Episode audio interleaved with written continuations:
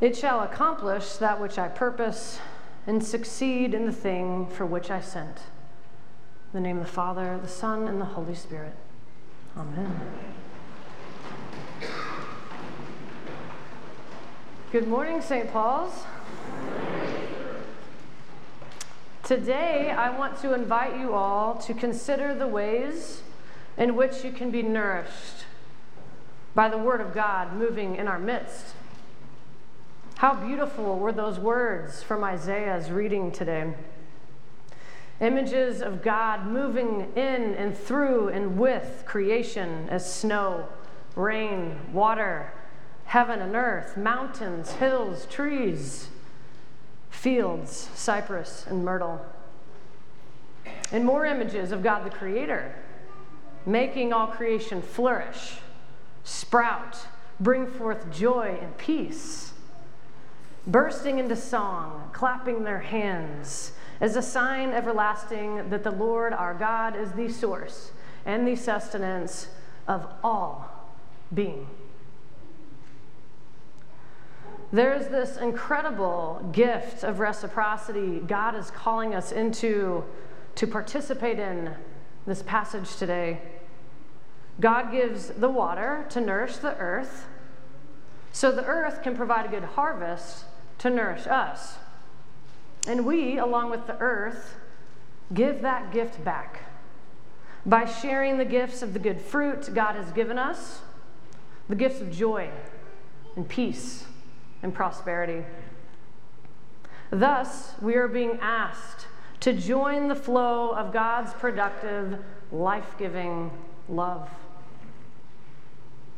As with our gospel text today, also, God desires us to flourish, to be planted in fertile soil, not to be choked out by thorns or laid upon the stony path. No, God wants us to experience joy to experience satisfaction in our lives. We are to be like mountains that burst out in song and trees that clap our hands because of our love and delight for the Lord and what He has done for us. Indeed, experiences of joy and satisfaction mean we are getting closer to God's purpose in our lives. Have you ever talked to someone who really loves their job? You see their eyes light up and their energy bubble over as they share about their passion? This is what it should feel like to live into God's purpose for your life, to flourish. St. Paul says that joy is a fruit of the Spirit, a sign of the Holy Spirit's presence working in us and through us. And even if you encounter folks or love folks who aren't believers or aren't quite sure about the faith life yet, I bet they can still understand that what they are passionate about is a gift. That joy, that energy, or that flow comes from somewhere. And God created us all with unique and diverse gifts that when we tap into them, we can flourish.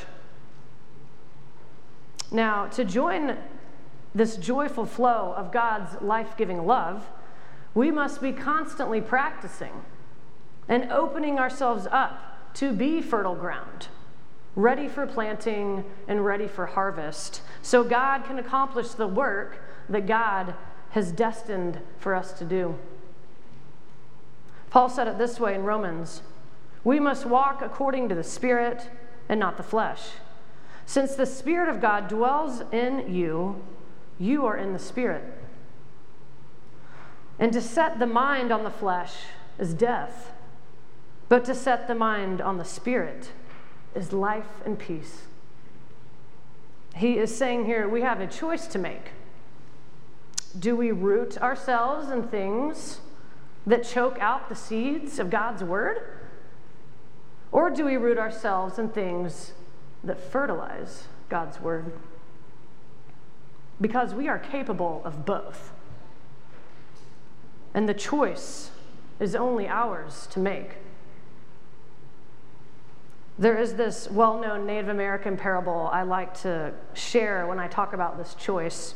I don't know if y'all have heard it, but it goes something like this There are two dogs in every man's heart one that creates evil and one that creates goodness.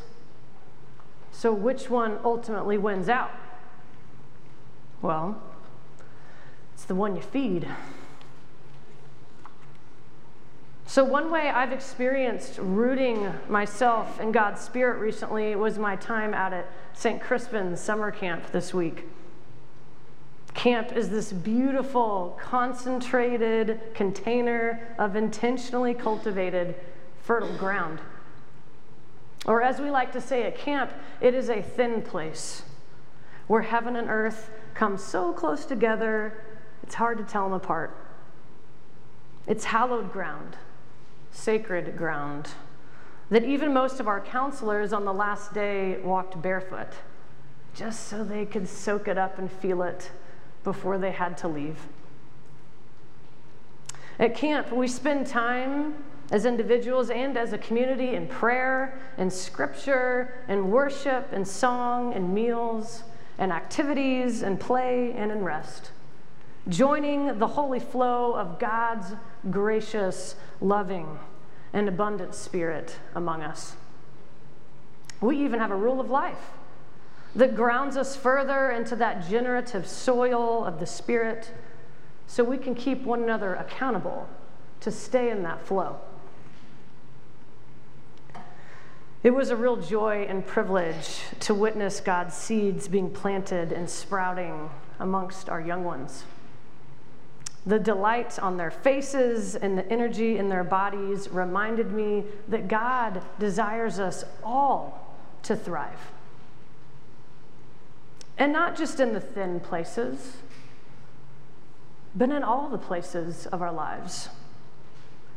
Because the only way we can know God's work for us and to accomplish it is to jump in to God's flow and be swept up in the mystery and gratitude of God's activity in our lives.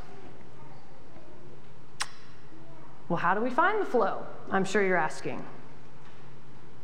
Well, I'd start by doing the same sorts of things we did at camp. Root yourself in the Spirit. Start with Scripture. Scripture is always, always such an incredibly powerful source of nourishment for our spiritual lives. Pray with it. Use scripture as a way to discern what God is up to and see where God is directing you to grow, to harvest, or perhaps to lay fallow. Do those things in community and individually. For our relationship with God is always both personal and communal. And next, go outside. Encounter Christ in all of creation. There is no better way to see f- the flourishing activity of God than in the natural world. Y'all know that that is my favorite way to learn about and experience what God is up to. I have literally seen the mountains burst into snowy song to a cold winter day and those aspen trees in Colorado clap their hands in the wind of the brisk fall. And oh, there is nothing more nourishing to my soul than to see and to feel God dance and delight. So, friends, again, I invite you open yourselves to the Spirit of God. Let it nourish you in this community and in all you encounter this week. In your study of Scripture, in your prayer, and in everything you do, let God's seed take root in you. If you need help for where to start, or how to find a new path to take if the one you're on is getting a little stale, come find your clergy. We are happy to get you plugged in to a practice or a small group that can help you find your way into that flow of Christ.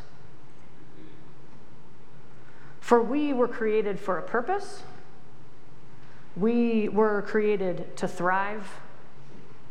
We were created to do God's work, to nourish the world. So go in peace to love and serve the Lord. Thanks be to God. Amen.